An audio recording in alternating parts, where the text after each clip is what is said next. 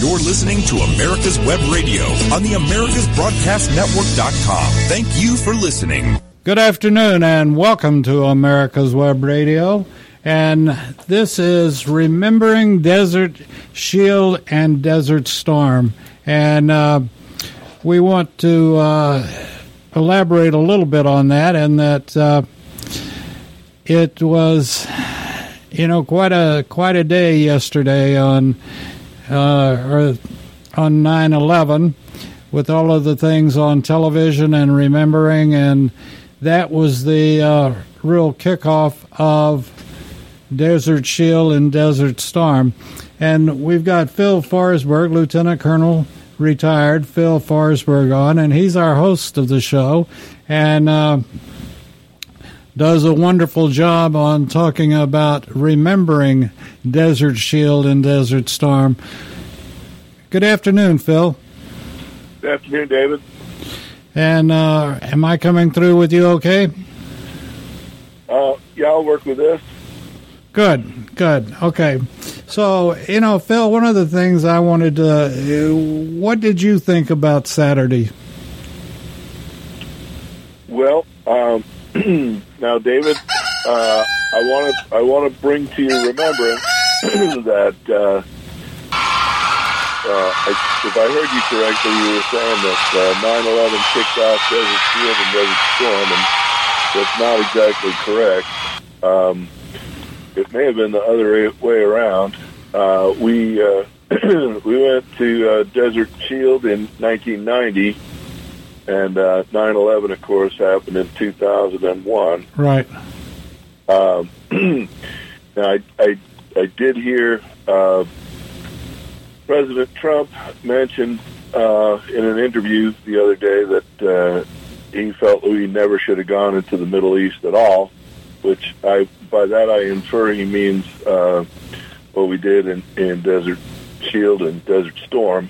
Um, not 100% certain I agree with that, but uh, we uh, yesterday was quite a day for remembering. You know, uh, if you'll allow me, I'll tell you my story about uh, 9/11. Oh, absolutely. Uh, 2001, and uh, it was uh, during one of the periods in which I had uh, left active duty.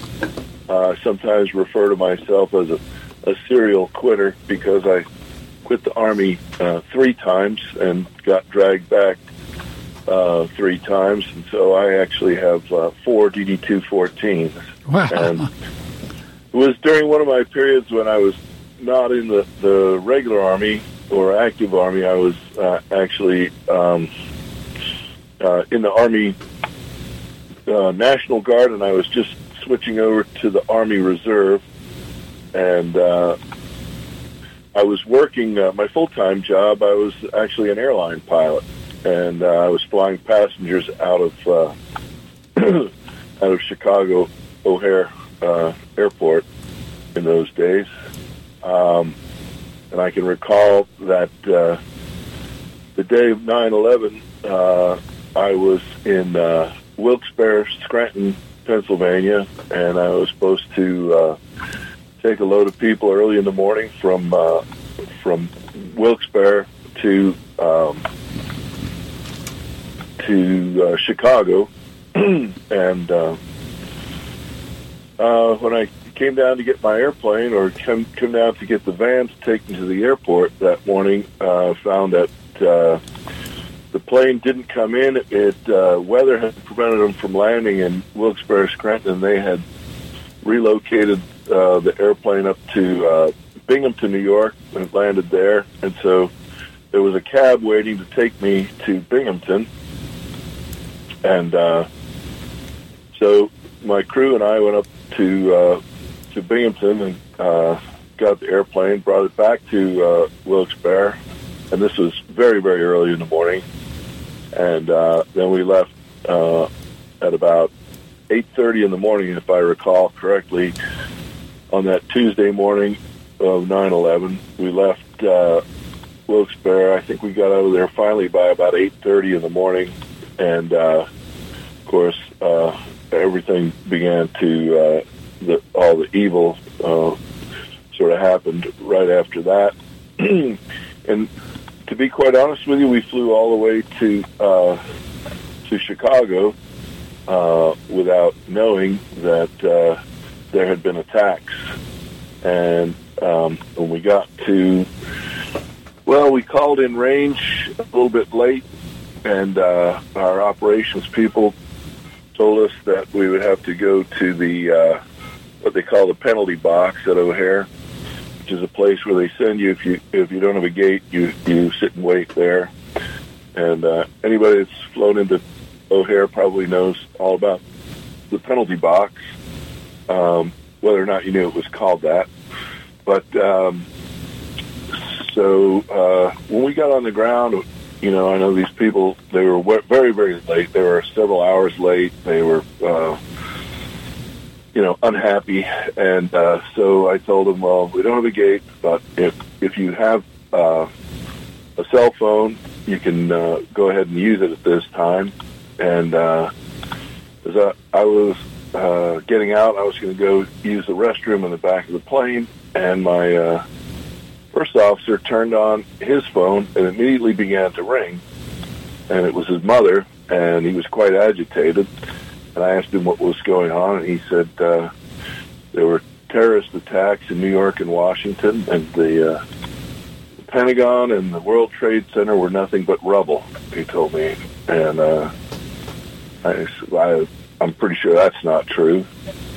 So I uh, I made my way to the back of the plane and uh, used the facility there, and I returned back uh, up to the front to get back in the cockpit. I turned around and looked at the passengers. Those that did not have cell phones were uh, kind of had an unhappy look on their face, look, you know, that we were so late and uh, getting later. And the those that were uh, that did have phones were just staring at me, and they were kind of ashen white in their expression. Um, so at that point, I realized it was probably quite true that something at least had transpired. As I recall, well, uh, all flights were grounded at that point, right? I'm sorry, David? As I recall, all flights were grounded at that point, correct? Yeah, but you know they had they had to have a way of getting the flights on the ground that were already airborne, which was where where we were. Um, and so, um,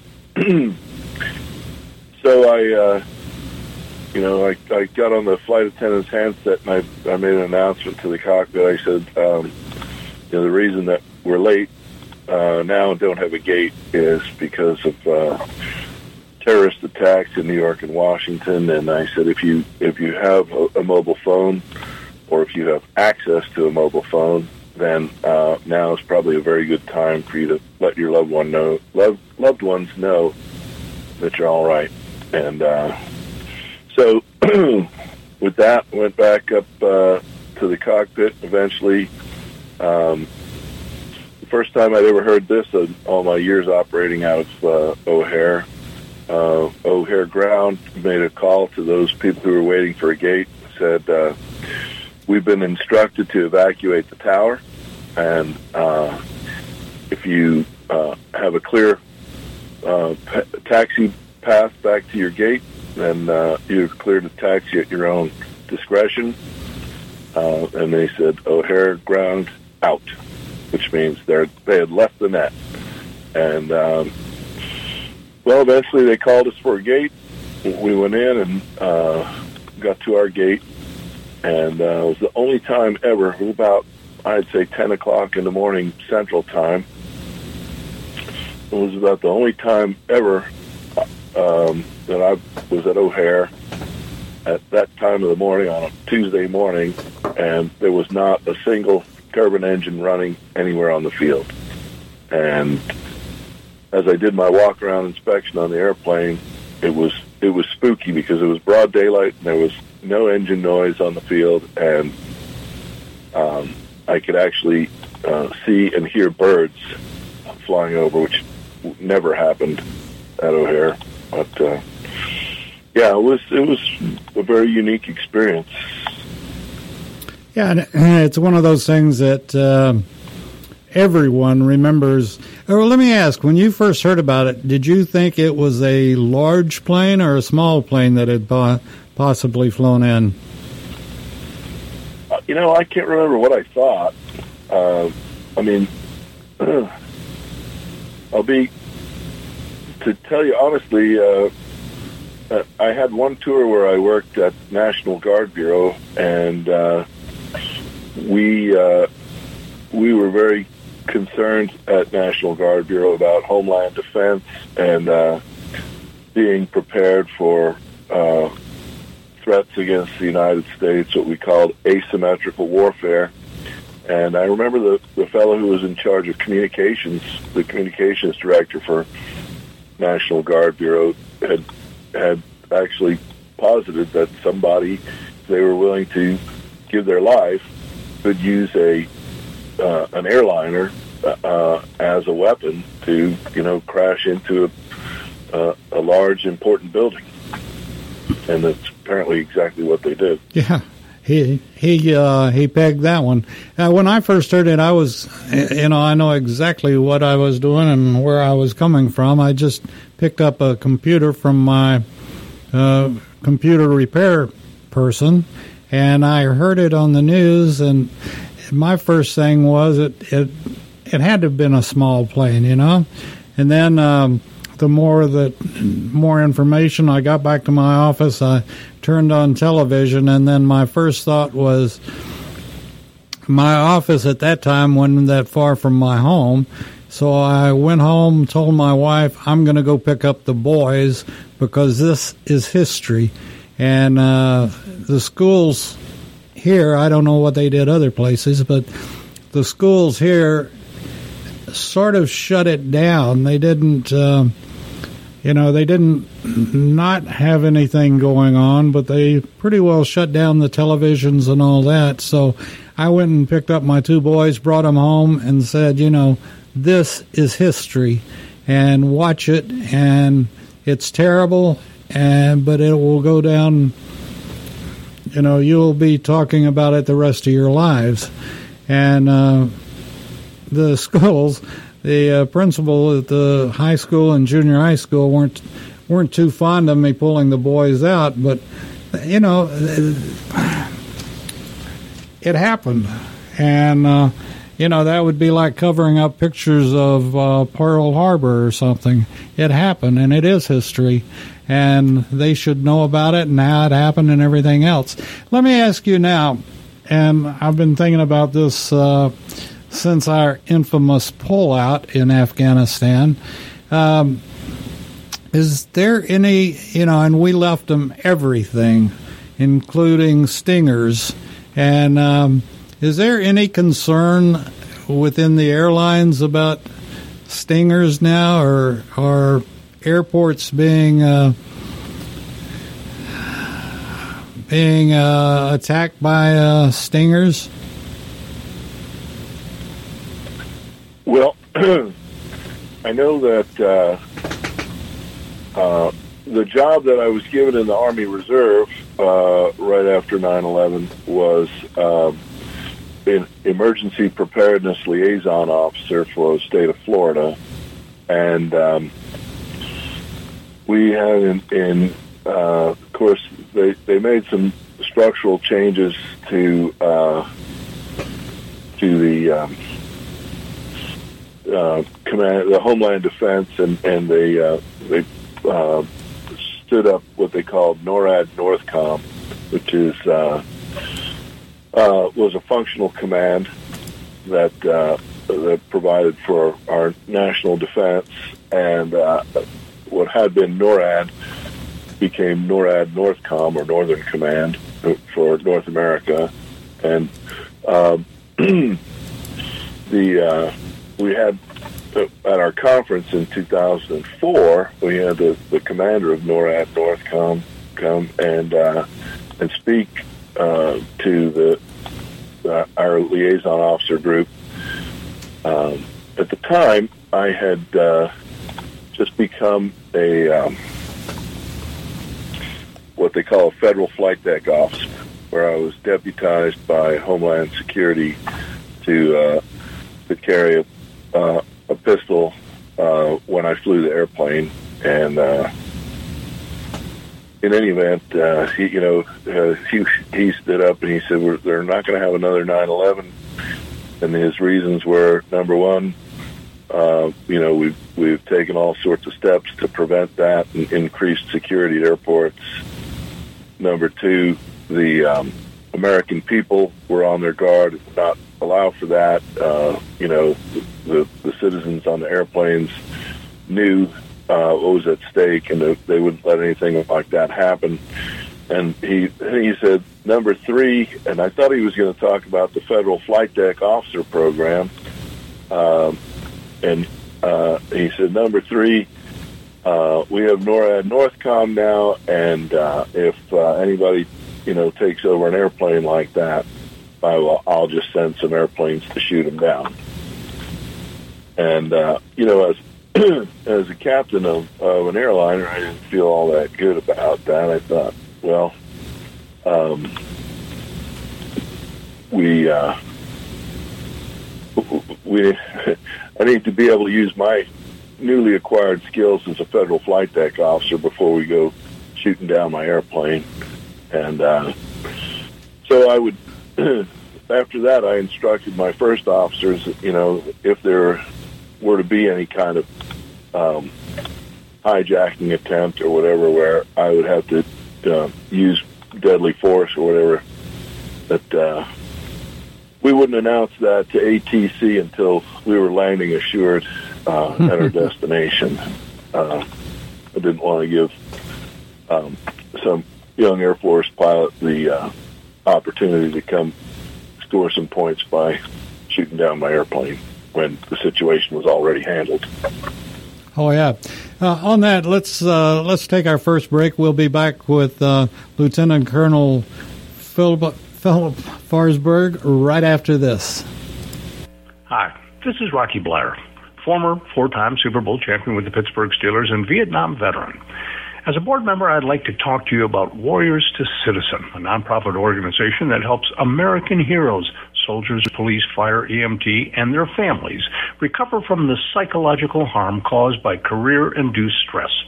Over the last 20 years, broken relationships have been a major causal factor for the highest document divorce rate and resulting suicides in this population. This program, From Warriors to Citizen, is delivered free to families by professionals, all whom served in uniform and understand the needs to be addressed.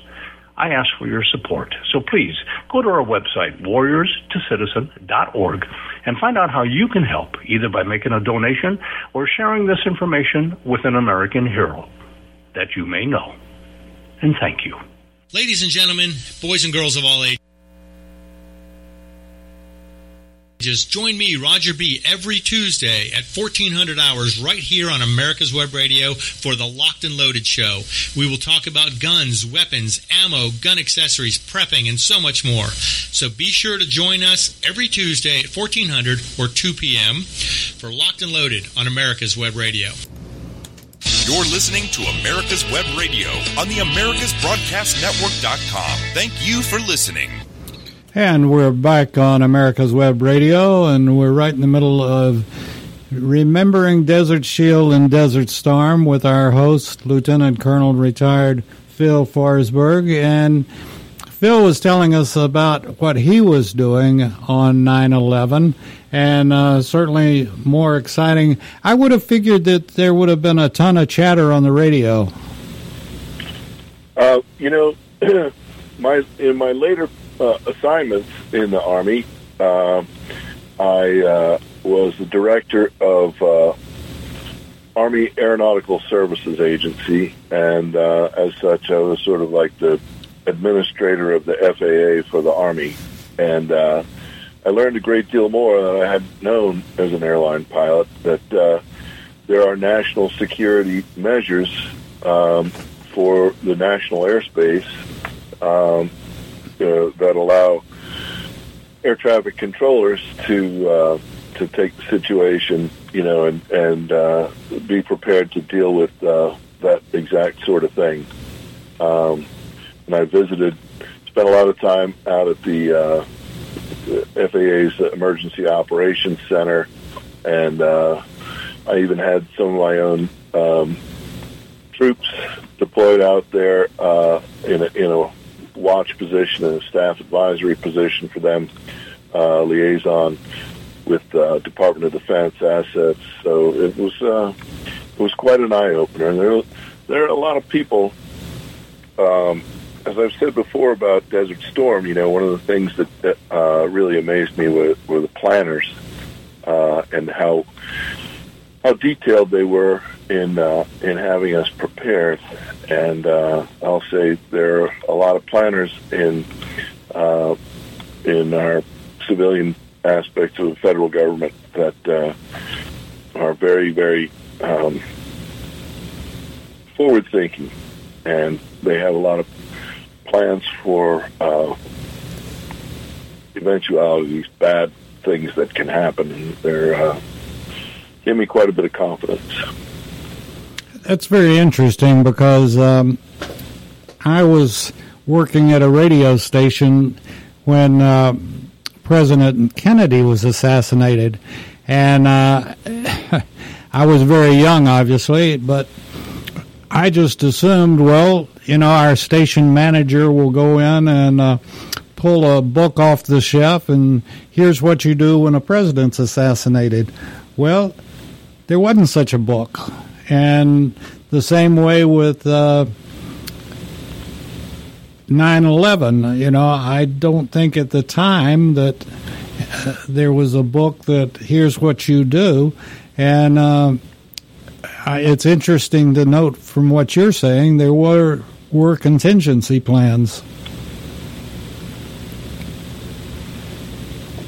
Yeah, it, uh, of course, you know you can't have a book for every contingency, but you know you can make generalities and have different readiness levels uh, uh, pre-briefed and understood, so that uh, um, you know they were able to uh, execute. Um, at, now, at the time, it's it's changed since then, but at the time of 9/11, what what they had was uh, something called SCATANA, which is Security Conditions of Air Traffic uh, and Navigational Aids, and uh, and that's what they instituted uh, on 9/11. Um, Who would call that? The director of FAA? yeah, this comes from you know from the director of the FAA, and of course the, the national you know command authorities uh, have um, have uh, liaison access uh, to uh, to executing this. But uh, yeah, I you know I would say probably one of our very first presidents that was uh, uh, that was energized in all of this. My experience has been uh, that uh, Dwight Eisenhower uh, was um, got a lot of this stuff going, and uh, not surprising. Um, you know, he was uh, a supreme uh, commander, Allied Forces Europe uh, during uh, Second World War. Uh, executed uh, the invasion of Normandy. You know, the defeat of Nazi Germany. Um, you know, he was uh, oversaw the, the standing up of the uh, the building of the Pentagon, the change from the War Department to then um, the uh, you know actually the, the War Department was not the forerunner of the Department of Defense. Uh, it was uh, the, the War Department's the forerunner of the Department of the Army. Um, during World War II, that the uh, the War Department was over the Army, and the Army Air Forces was not over the uh, Navy. And so um, when, they, when they stood up Department of Defense in 1947, it was a completely new animal. Um, and uh, you know Eisenhower um, was uh, president, uh, inherited the first Cold War. You know when he became president in, uh, in 1950. Uh, Two. have been 53, I guess he assumed. 52, wasn't it? And um, you know, saw an end to the, the Korean conflict, or or at least a, a lasting pause, and then. Um, you know the the build up, the the Rosenbergs, the the Soviet nuclear threat, um, the uh, and uh, a lot of uh, things that that Eisenhower did were excellent for our national readiness. He um, he came up with the interstate highway system, uh, specifically for the landing purpose of, airplanes. uh, transporting, moving around intercontinental ballistic missiles. That's why the, the, the design standards for interstates had certain overpass requirements and straightaway, maximum curves, and that kind of thing. And um, you know, so he uh, he instituted a lot of uh, what we call continuity of government uh, operations. Um, this from a guy who graduated from West Point, I think, in 1903. Would take us all the way into the nuclear age. It was uh, pretty interesting. You know, let me ask. Uh, obviously, um, I was sitting here and, and thinking about uh, a period of time, and, and then it dawned on me. Well, yes, Kennedy was in the Navy, but what you're you're very high and bragging on Eisenhower, which I I totally agree with. But then we had Kennedy, and obviously only three years, and then we had Johnson, that I don't think had any military action at all, and uh, you know, how do you feel about? Uh, you know what you were saying about Eisenhower, I think is fantastic, and he had the forethought and foresight to see that we needed a system and we needed something. And do you think the ball stopped with him? Uh, you know, it's hard for me to say. Uh, many, many, many of our um, presidents served in the Army, and then uh, when John Kennedy was elected, we got our first uh, Navy veteran as uh, president. Um, Johnson was uh, also Navy, um, and then uh, Nixon was Navy, um, and uh, Gerald Ford was Navy, and um, Jimmy Carter was Navy. Um, so uh, it's uh, I don't know. Uh, Ronald Reagan was Army, and then uh, I guess the next one we had uh, then George uh, H. W. Bush was Navy, and then uh, Bill Clinton was uh, Nothing. let's move on. And then um, there was uh, George W. Bush, and he was uh, Air Guard. Uh, so, and uh, and now we have um, Joe Biden, a career uh, politician. and it shows. Yeah. You know, this is uh, something that. Uh, well, we're going to take our next break, and uh, we'll come back with Lieutenant Colonel Forsberg, retired, right after a couple of messages, and uh, want to uh, just shout out about the Georgia Military Veterans Hall of Fame and the wonderful job that Rick White does down there. And Rick was, a, he's a retired colonel, and um, I tell you, he's got such a wonderful son, Graham, and uh, he's a colonel and uh, at, at the war school right now, and any veteran knows exactly what that means. So we'll be back right after a couple of messages. Hello, my name is Rick White, and I'm the director of the Georgia Military Veterans Hall of Fame. I want to encourage all Georgia veterans to consider being nominated to the Georgia Military Veterans Hall of Fame. And if you are a Georgia veteran, and the definition of a Georgia veteran is either you were born in the state of Georgia, or you've lived here 10 years, or you were raised to right hand and joined the military in this state, you are considered a Georgia veteran. For further information, go to www.gmvhof.org, or you can contact me at 678-427-0915. We'd love to have your nomination for the Georgia Military Veterans Hall of Fame. Thank you so much. If you live to serve and want to make an even bigger difference, consider joining the U.S. Army. With training in fields like medical care, linguistics, and engineering, an Army career can amplify your efforts with humanitarian opportunities all over the world. Plus, you'll receive competitive pay and incredible benefits, so you'll be taken care of too. Learn more at goarmy.com.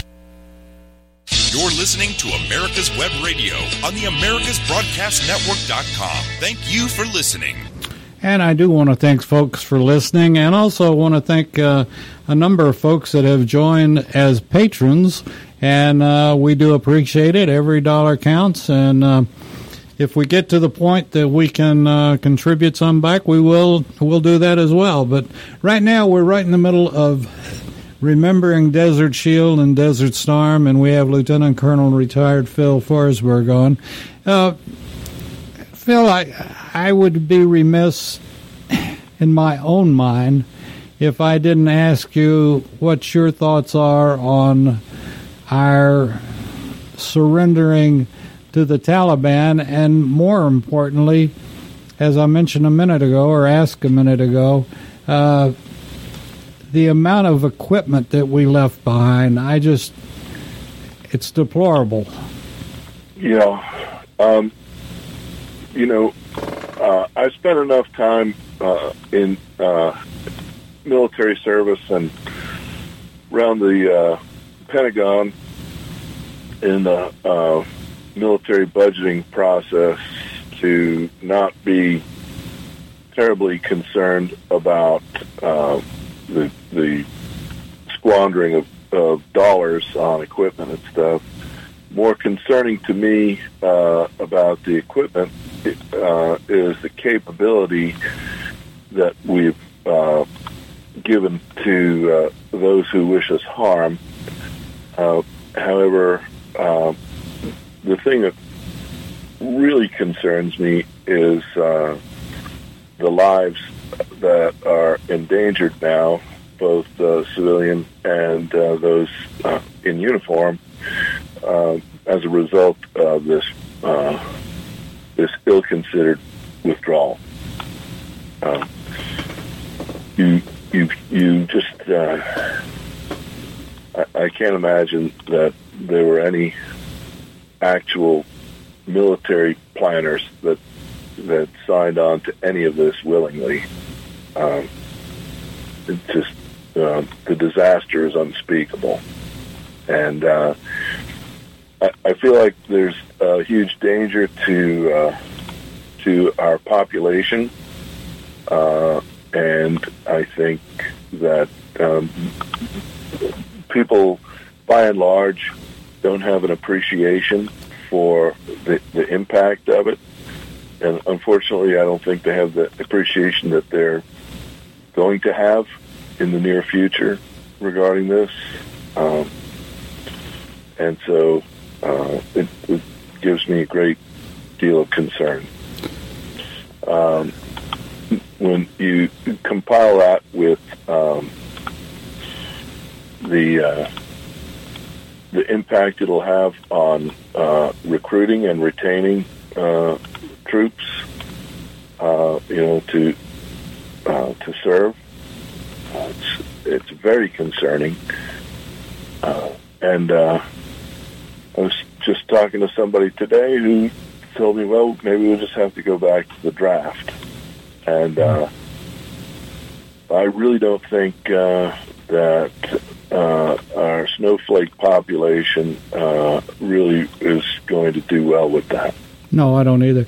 Let me ask you something. My thought initially after the after the truth came out about the amount of equipment that we'd left behind, as well as people, you know, you always, or when I was in the service, you always had a bug one, a bug out plan, and two, you always had a contingency plan if something did go wrong, and obviously something went way wrong or it never was planned to go right to begin with. But eh, and I and I was certainly never in your position, but my first thought was as soon as we realized what was going on, I would have sent in the 82nd and the 101st and gotten our damn equipment out of there.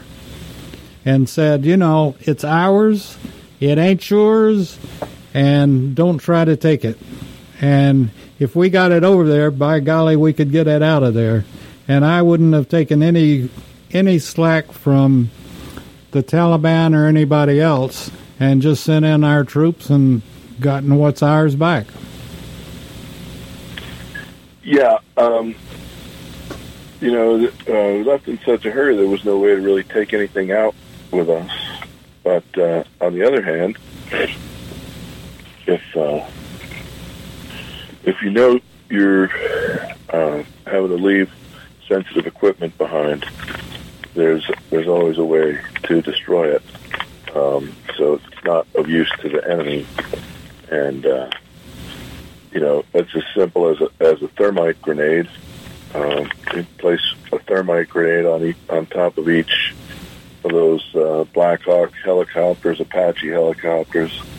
Be a shame to watch, but uh, it'd burn it down to uh, some unusable uh, mass of scrap uh, in just a few minutes. And uh, could have done that. We didn't. Somebody uh, was on and told me that uh, as far as the Blackhawks were concerned, they had they had declared them unusable because they had broken the windows. Well, I don't know about that. Broken windows, you say? Yeah, that they had Well- broken the windows, and hello, I think windows can be replaced. Yeah. Uh, I, mean, this was just a a total cluster from the get go, and quite frankly, from America's web radio standpoint, there's only one person to blame, in my opinion, and uh, we've got to get him out of office. There's no telling what he's going to do next to destroy our country, in my opinion. And uh, th- this this is, you know, not only the equipment, but obviously the folks. And you know, this is this is something else. And uh, and I don't know how closely you worked with some, but you know, it, it's like the the last uh, drone attack we did. Well, we blew away a, a friendly, and um, the importance of I don't if if somebody hadn't served or hadn't been in the situation, they don't know how important a friendly is, an interpreter or somebody that can help you that's on the ground and knows what's going on and that you rely on. And there's no excuse for leaving any of those behind because they're going to have their heads cut off. And you know, this is you you hit it right on the head, Phil. This is much more serious than the American public realizes, and it's going to come back to haunt us, in my opinion, for years. well, I have uh, in front of me a transcript of uh, a letter that was written by Dwight Eisenhower uh,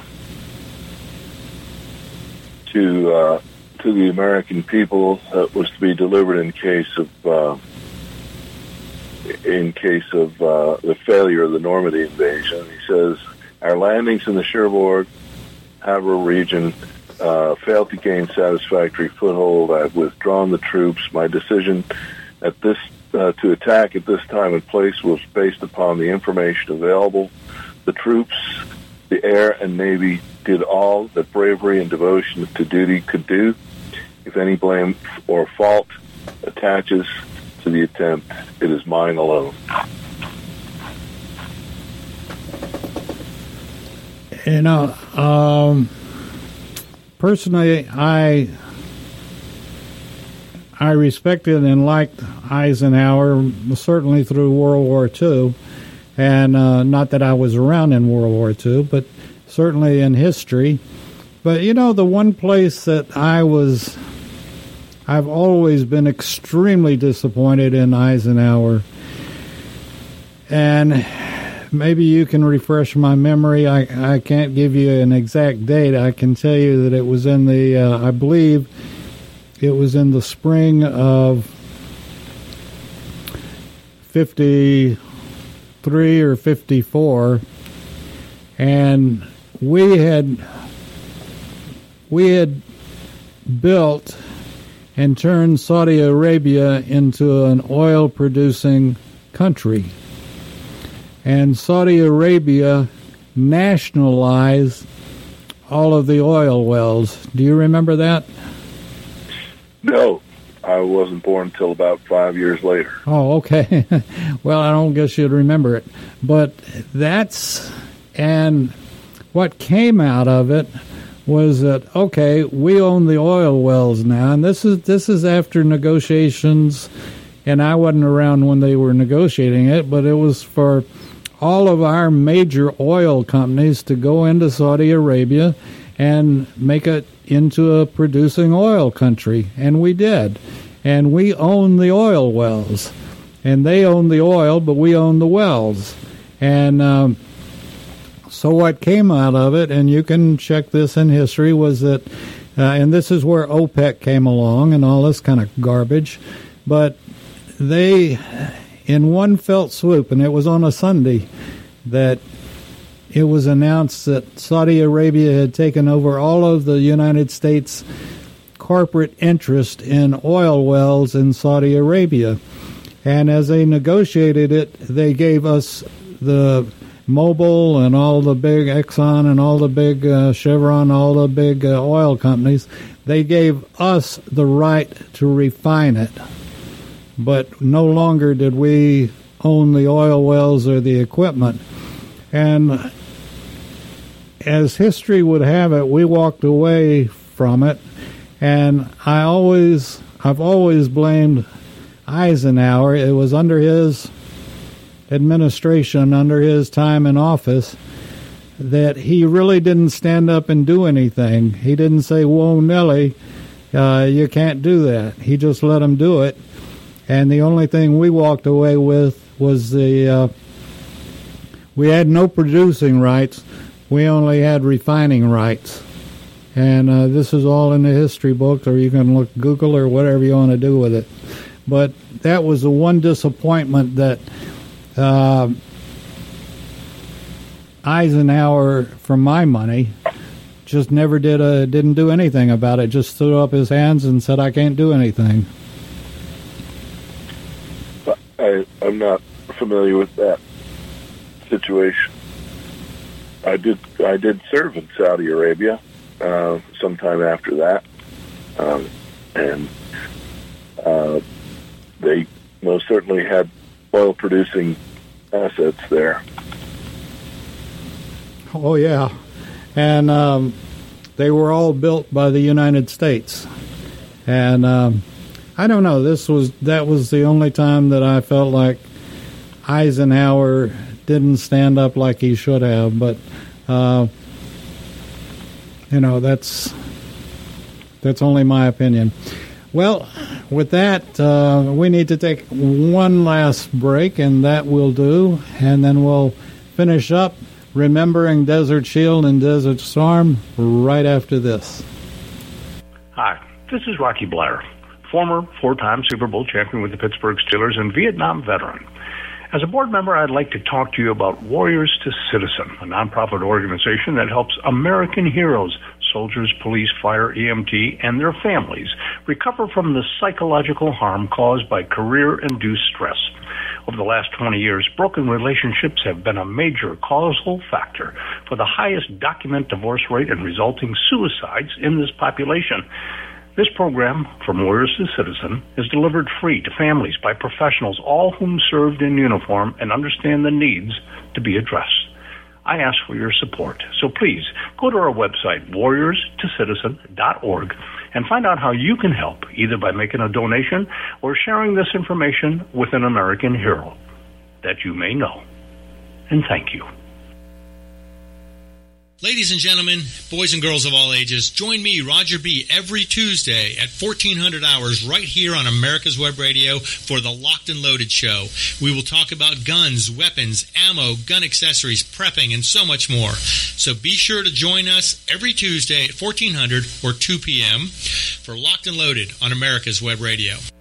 You're listening to America's Web Radio on the AmericasBroadcastNetwork.com. Thank you for listening. And we're back with Lieutenant Colonel retired Philip Forsberg. And uh, Philip, you got some more interesting information to talk about, so I'm going to turn it back over to you. Yeah.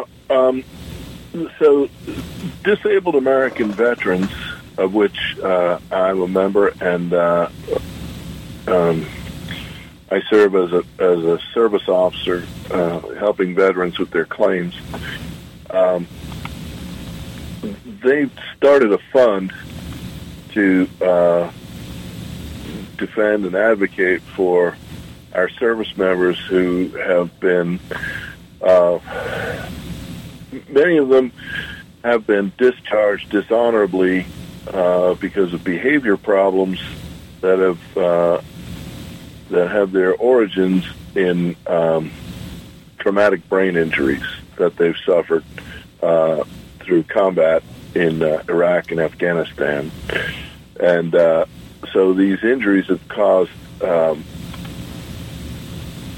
have caused uh, behavior issues with these troops that have uh, resulted in uh, dishonorable discharges, and uh, when that happens, they lose all their benefits from the VA, and they also, you know, are are discharged without any um,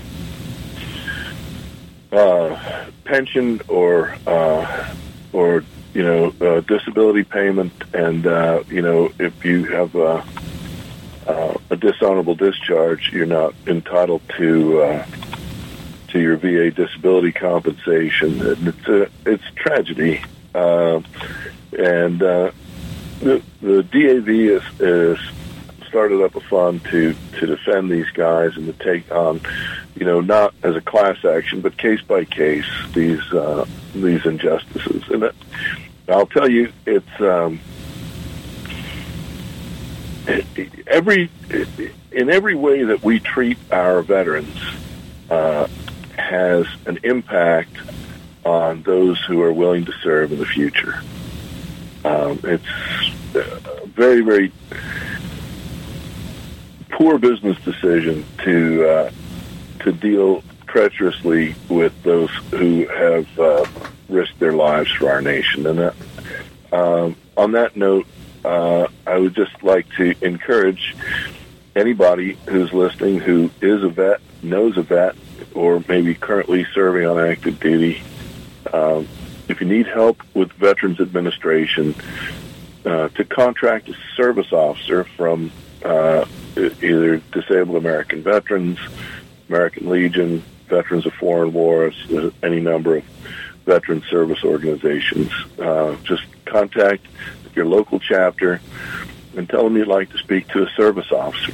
And uh, there's never any charge for the services that are rendered, and you find some pr- real expert advice there and things that'll help you untangle the uh, roadblocks that are there uh, between the veteran and his benefits.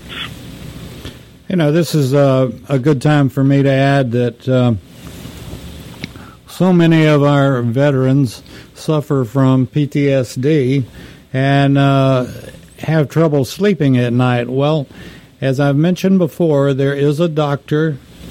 He was a he was a medic, and so he knows what it's like to be in the in the heat of the battle.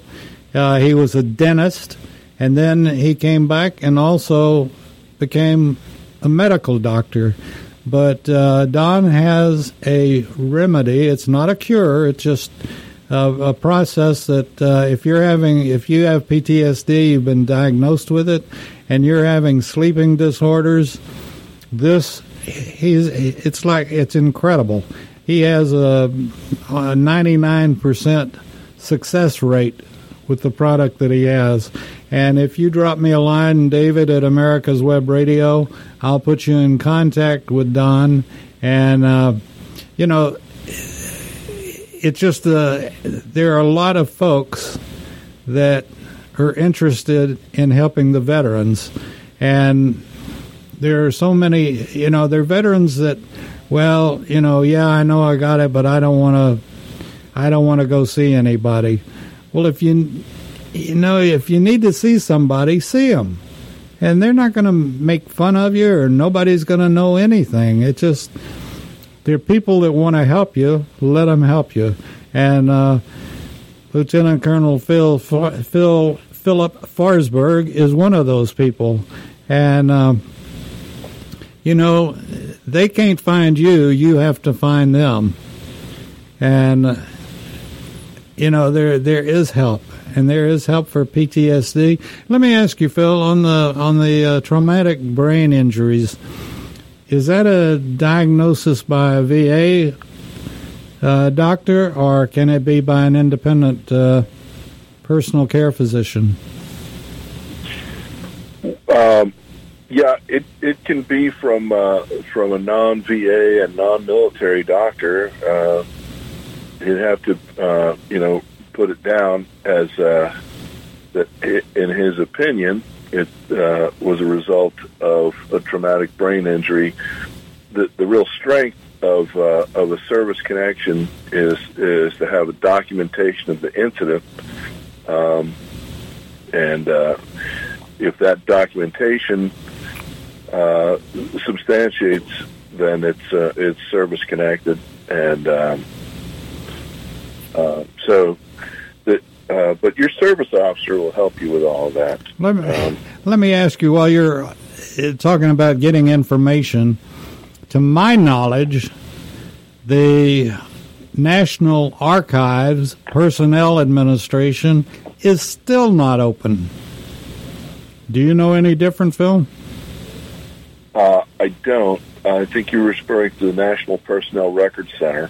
Yes, sir. Uh, which is a, which is a uh, a division under under the National Archives, and uh, my understanding that January 2020 they stopped coming to work, and they said uh, caution to protect their uh, employees, so we're going to be doing any more requests, and of course that has caused a huge backlog of requests for records. So, um, as I'm handing out advice, one thing I would like to suggest is if you're on active duty or if you know somebody on active duty, make sure before you or they leave active duty, they leave with a copy of all of their medical records, an electronic and a hard copy of their records. Very important.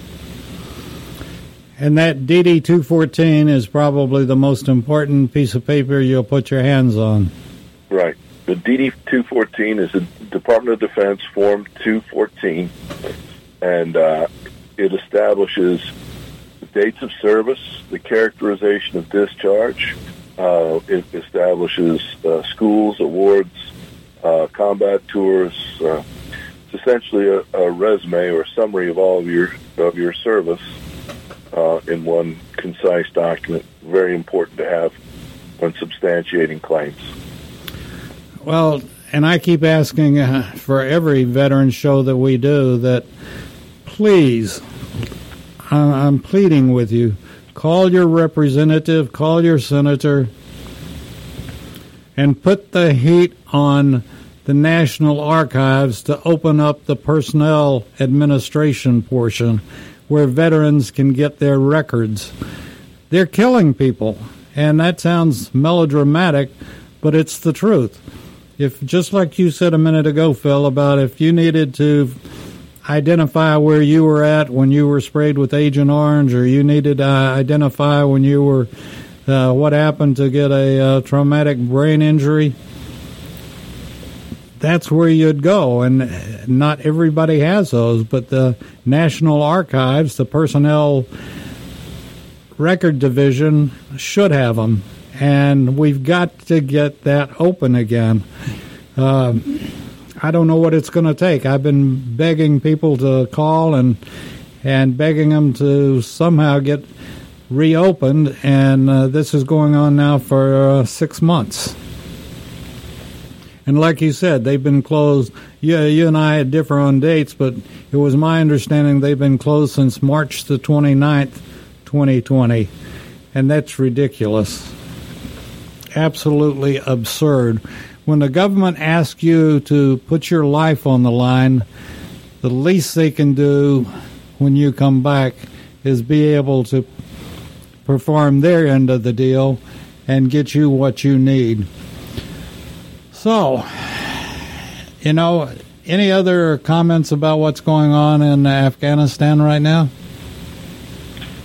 Uh, I I just like to urge uh, the listeners to uh, be vigilant uh, and to know when something's out of place, um, and uh, to um, you know report things that uh, look suspicious. Um, you know, uh, I'm not sure how many people remember, but uh, you know there was a, a terrorist who um, opened fire on a uh, recruiting station in a in a strip mall uh, up in uh, Chattanooga, um, and you know, um, I live in Kennesaw, and I don't think that attack would have gone off too well in Kennesaw, Hmm. but um, the uh, you know it, it, it's a it's a vigilance thing we had after 9/11. Everybody was uh, on their toes, um, you know, looking and and uh, concerned about various things. Um, anything didn't look right, but I think uh, now we're more interested in uh, some sort of foolish ideas, uh, and uh, I think we need to. People need to take a, a reality break and and figure out, you know, just who means us harm and uh, to what what they're going to do about it, because uh, it, it's a responsibility for each of us to. Uh, to, to take care, to be on guard, to be part of uh, vanguard, um, preventing further problems from happening. Um, so one person can be uh, a big factor in all that. Absolutely, and uh, if it doesn't look right, find somebody to tell it to. And uh, you know, they, uh, I can remember afterwards, you know, just carrying a, a backpack into the airport could uh, get you stopped. Which I hadn't, I've never had a problem with somebody if they want to find out what I'm carrying, they're more than welcome to because I'm not trying to hide anything. And uh, you know, it's. Uh, and this goes for the situation with the the bombing in Boston. I believe some of the neighbors had seen the guy working on the bomb in his garage and knew him, and you know, so just like Phil said, and you did a wonderful job of saying it, Phil. Just be alert. Know what's going on around you. And if you see something that's strange, tell somebody. With that being said, we've got to get out of here, Phil. Thank you again for today and always. And uh, hopefully, our country will come back around and and we will think of America first, as it should be. And we are first, and we always will be. And, and just uh, my parting thought, David, is for, for Americans to be kind to each other. Yes, sir. A great thought. And we'll be back next week with more of Remembering Desert Shield and Desert Storm. Stay tuned for more. You're listening to America's Web Radio on the AmericasBroadcastNetwork.com. Thank you for listening.